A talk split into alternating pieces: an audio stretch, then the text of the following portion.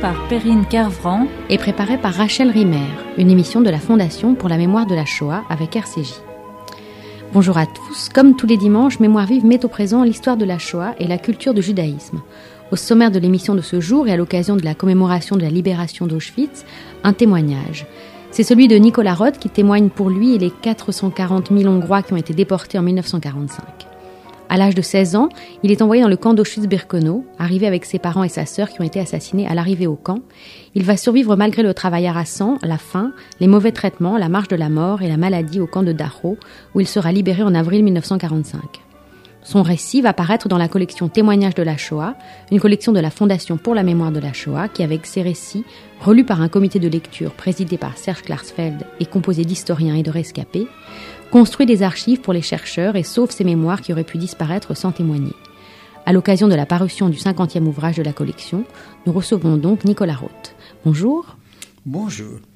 Alors avant d'évoquer votre témoignage, je voudrais que vous nous disiez à quel moment vous avez souhaité écrire, comment vous avez commencé à raconter et à qui, parce que dans votre livre, à la fin, on vous voit écrire quand votre déportation est pratiquement euh, à son terme, vous commencez à prendre des notes.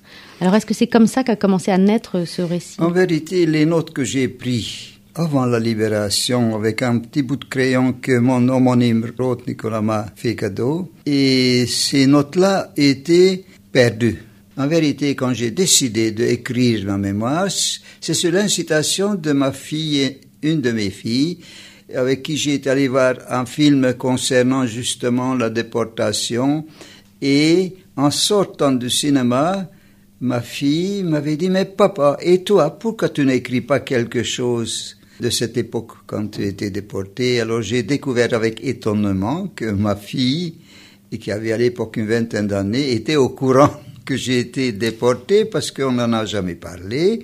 Je pensais qu'ils ne savent pas, mais enfin, vous savez, les enfants savent beaucoup plus que vous imaginez.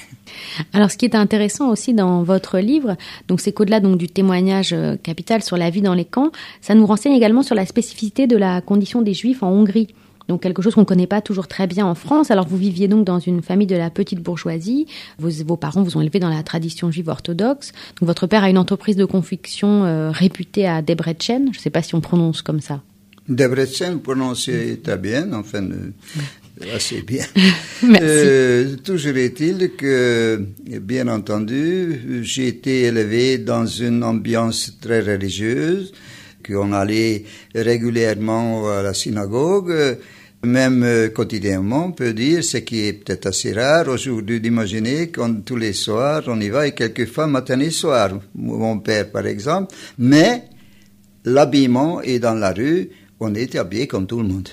Et mes parents, ils étaient persuadés qu'ils sont des Hongrois, des vrais, des 100%, sauf qu'ils étaient de religion euh, israélite. Et ils parlaient tous hongrois.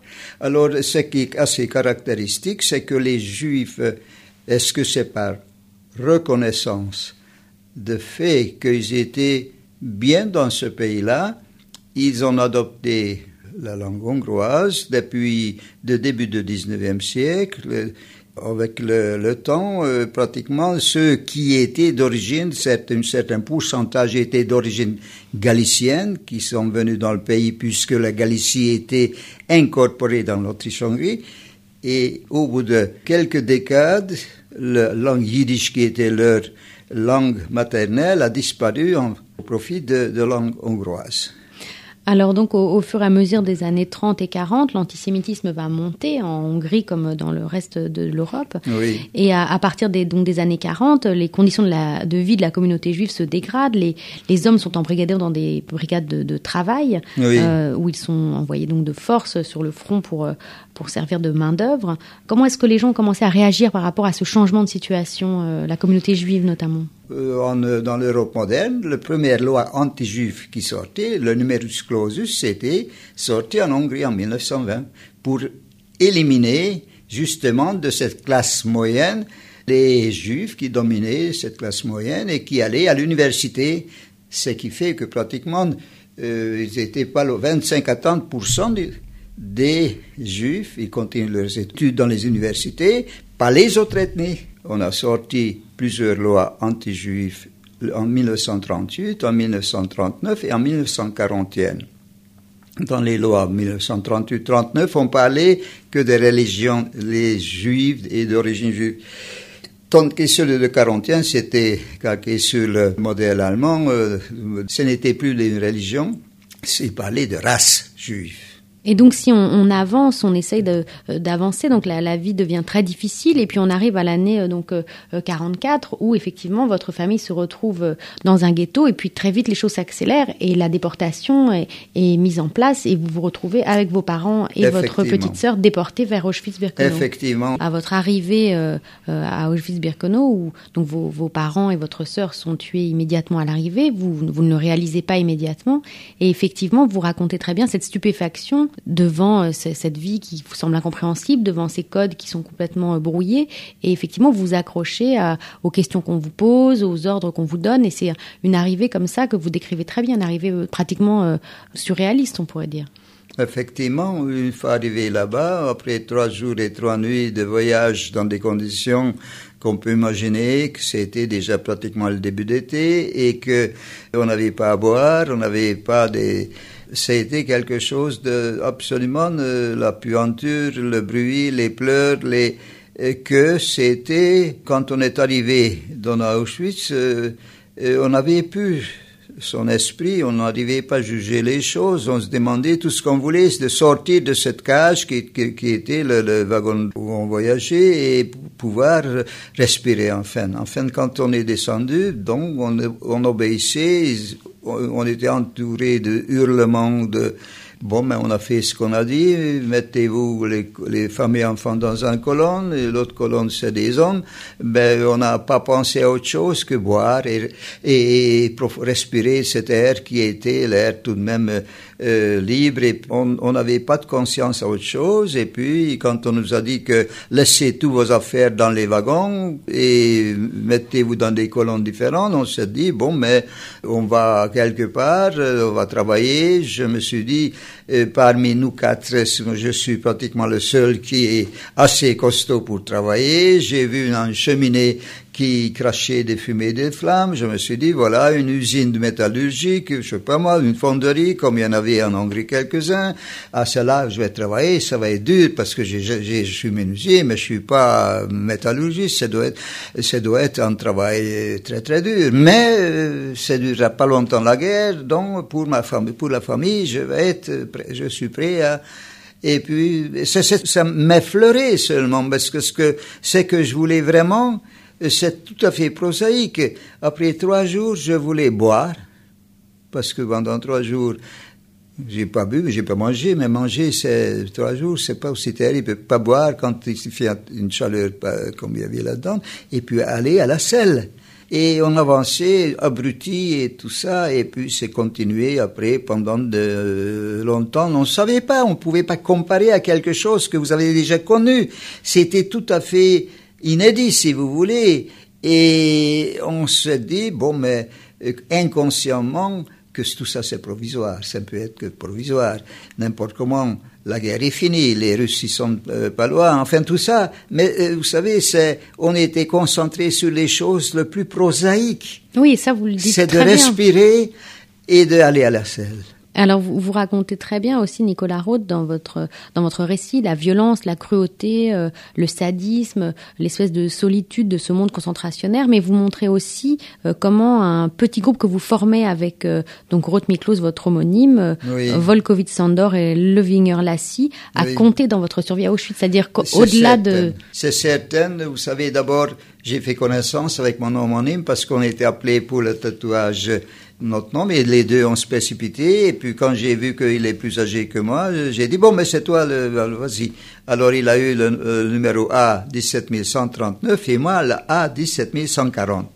Et après, euh, on était... Euh, c'est la seule personne à qui je me suis adressé. Je me suis permis parce que j'ai été euh, élevé qu'on s'adresse pas à des gens que connaissait pas. Euh, donc c'était la première personne avec qui j'ai entamé quelques échanges de paroles. Et on continuait. Certainement, lui aussi s'est présenté comme menuisier parce qu'on était dans le même commando à Auschwitz. Et puis, il y en avait un, un, gars qui était un peu plus âgé, un an plus âgé que moi, Voltsovich Alex, qui a, bon, mais il a entendu qu'on parlait hongrois et puis on était ensemble. Et alors, il est venu également vers nous et puis, bon, il était adopté et puis on était trois. Et puis, le quatrième était beaucoup plus âgé, il avait neuf ans de plus que, que moi. Il était le plus âgé, le Winger. Et, euh, c'est arrivé aussi qu'on était, il était sur un chalet à côté de nous.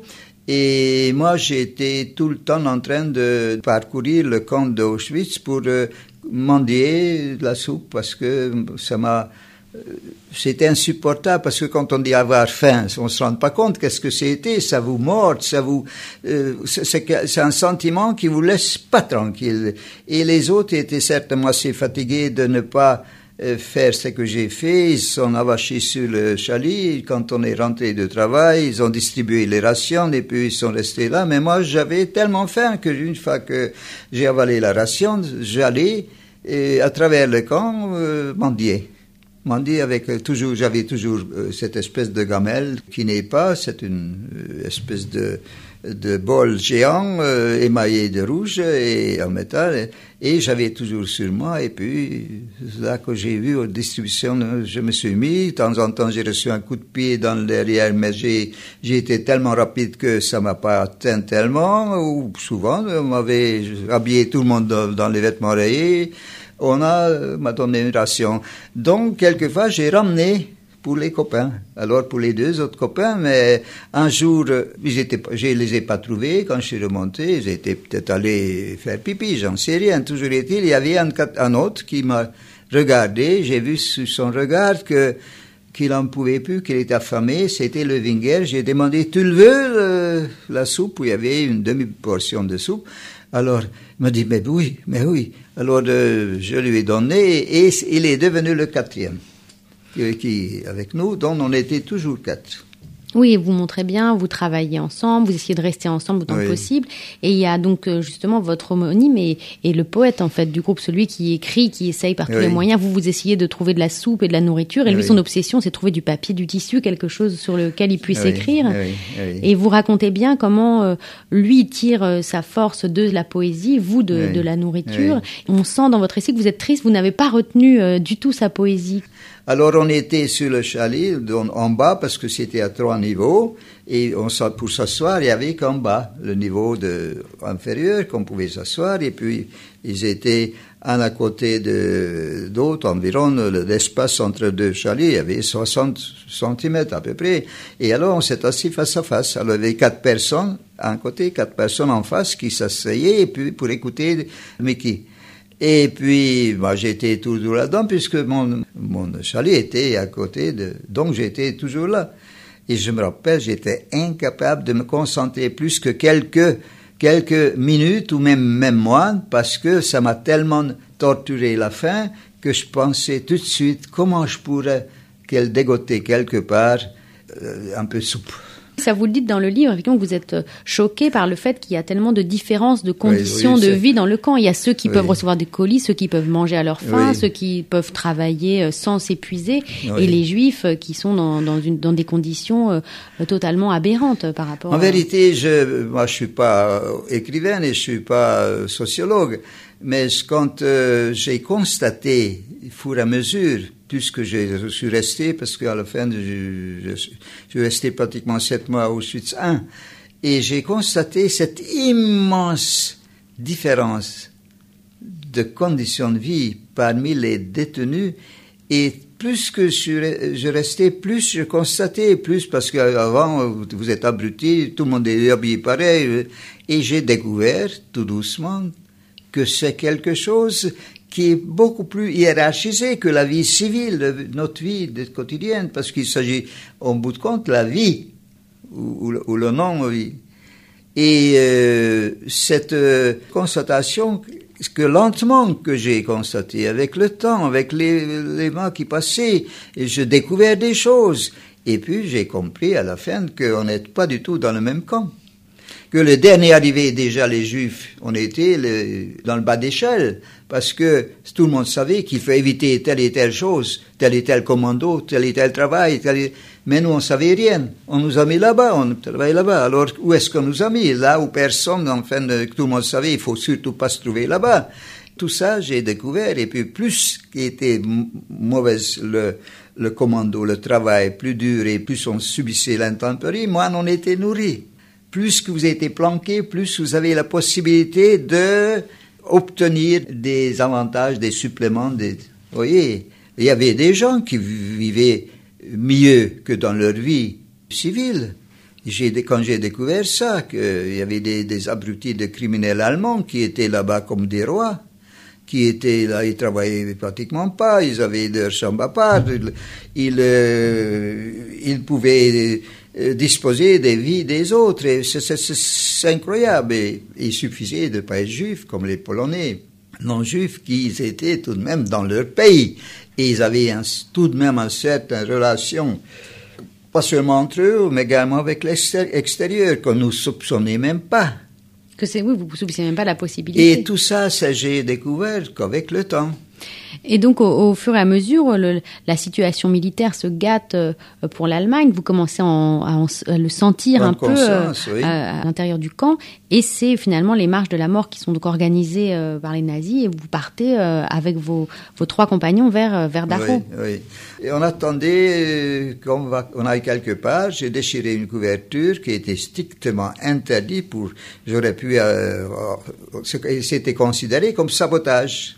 Bon, mais j'ai, dit au moment de ma chaîne, c'est l'affolement, tout ça, et j'ai confectionné trois musettes. On était quatre, mais j'ai, confectionné que trois, vous savez, en, en très peu de temps. Euh, j'ai déchiré, j'ai plié en deux, et puis sur le côté, enfin, enfin bref, on avait trois musettes. Et alors, dans ma musette, j'ai mis euh, la chaussette, euh, le gamelle j'ai rempli avec la soupe, et puis, enfin, tout ce que je pouvais, tout ce que je pouvais grappiller, j'ai fait.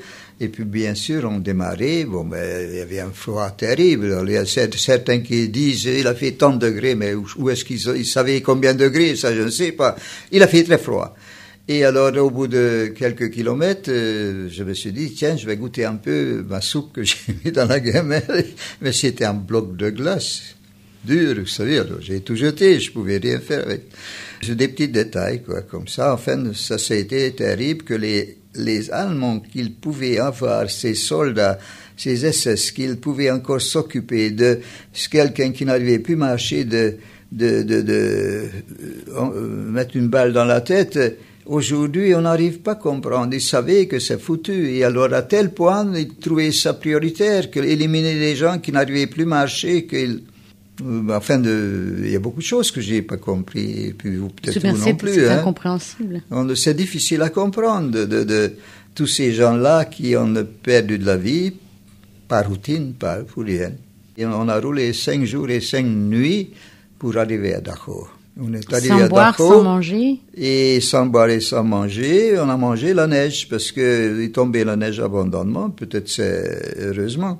Et on euh, enlevé sur l'épaule de, de, de, de, qui était devant nous, et puis on mangeait la neige comme ça. Euh. Donc on est arrivé le cinquième jour à Dachau, ce qui était, il y avait une personne parmi nous quatre qui était le plus fragile, c'était Volsovich, Alex Volsovich. C'est un gars qui a avait tendance d'abandonner la lutte, de se laisser aller, de bon, ben, ça va comme ça, j'en ai assez. Et alors, on était toujours là à empêcher de abandonner. Et dans le wagon qu'on était debout, on a empêché de s'asseoir. Parce qu'une fois que les quelqu'un, euh, cette, euh, cette permis de, de, de, de c'était fini, la foule s'est refermée. on n'avait pas assez de force pour, pour écarter les gens et c'était, ils étaient asphyxiés. Donc c'est ça qu'il fallait empêcher que Volsovich s'assoie. Et, et puis vous-même, vous tombez malade. Vous savez, on est arrivé le 28 janvier et puis un mois plus tard, on devait nous sélectionner pour nous envoyer au travail parce que chez eux, quarantaine, peut-être que c'est les gens euh, atteints par des maladies contagieuses, qu'ils avaient eux-mêmes peur, les Allemands, d'attraper certaines choses. Donc, euh, on nous a mis dans un quarantaine, je crois que c'était le bloc 27, et le 28, un mois plus tard, on nous a euh, le soir, euh, on était déjà allongé sur notre chalet quand ils ont dit tout le monde dort. Tout le monde était, on est sorti dehors. On nous a emmenés dans un autre baraque et un par un, on nous a pesé. Et moi, je me rappelle, crier, le gars qui m'a pesé, il criait en allemand, 39 kilos. Je pesais 39 kilos le 28 février 1945. Et donc vous, vous avez euh, attrapé la, la scarlatine, Nicolas Et alors Roth. voilà ce qui est arrivé un jour. Il paraît qu'un pourcentage assez élevé de personnes qui avaient le, le typhus, euh, vous savez, le flectifus, on appelait ça chez nous, c'est sur le ventre, il y a des, des taches de, de, de rougeur, euh, et puis, bon, ben, c'est pratiquement toujours fatal. Et ça, il y a pas mal de fièvre qui va avec et tout ça. Et puis, euh, un jour, il y avait deux médecins habillés avec des blouses blanches, mais enfin j'ai vu qu'ils étaient des prisonniers puisque le pantalon dépassé, dépassé il, il était rayé. Donc malgré le blouse blanche, j'ai vu que c'est des médecins prisonniers. Il s'est avéré que c'était des euh, prisonniers français.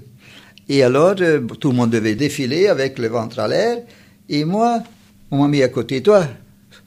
Tu te mets à côté. Alors j'avais vachement la trouille parce que je me suis dit, être euh, remarqué, distingué, sorti seul de tout le monde, ça, ça peut mal finir. Ça me plaît pas cette histoire-là, j'étais pas heureux du tout. Et puis, au bout d'un certain euh, temps, il y avait un immense gars qui est arrivé, et puis il a dit, commit, c'est-à-dire, viens avec moi.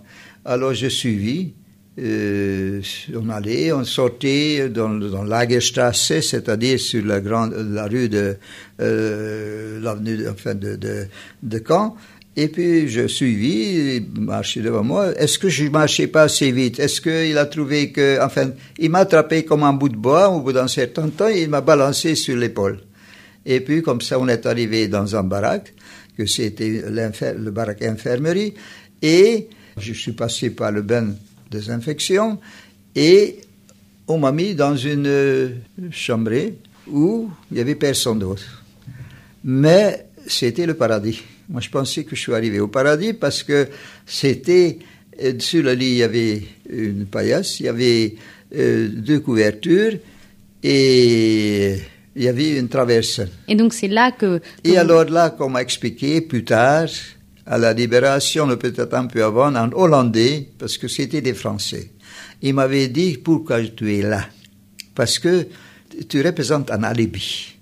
Parce que cette pièce-là, on a planqué des gens qu'on recherche, le politisch- politische Abteilung, c'est-à-dire qu'ils avaient des dossiers lourds, des résistants français. Pratiquement, il y avait, à part l'Hollandais, encore un autre, je sais pas ce qu'il était, j'étais un Hongrois, mais il n'y avait pas d'autres, il n'y avait que des Français.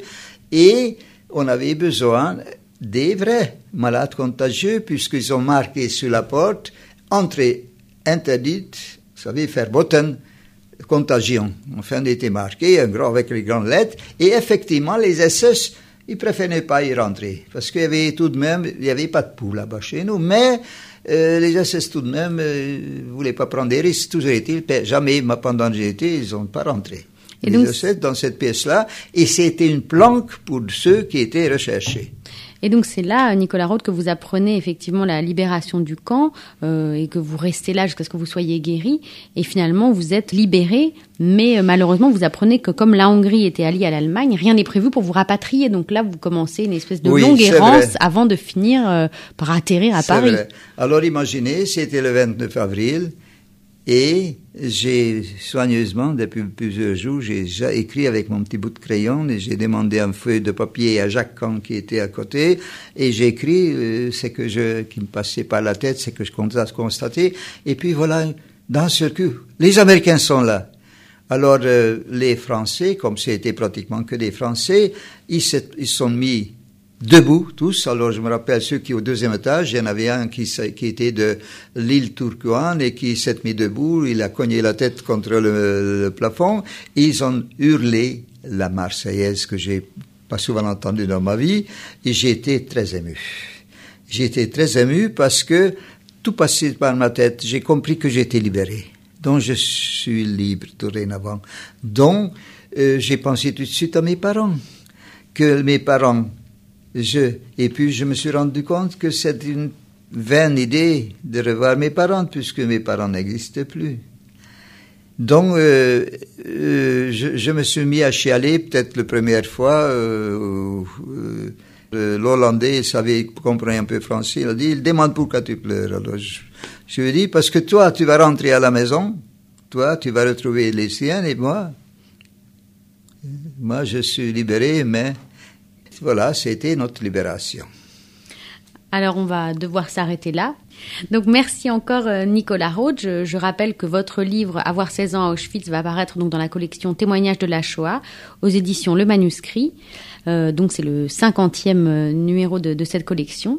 C'était Mémoire vive, une émission de la Fondation pour la mémoire de la Shoah. Trois adresses pour nous retrouver et nous réécouter sur Internet www.radio-rcj.info le site de la fondation www.fondationshoa.org, le site des archives de l'émission www.mémoirevive.net. À dimanche prochain.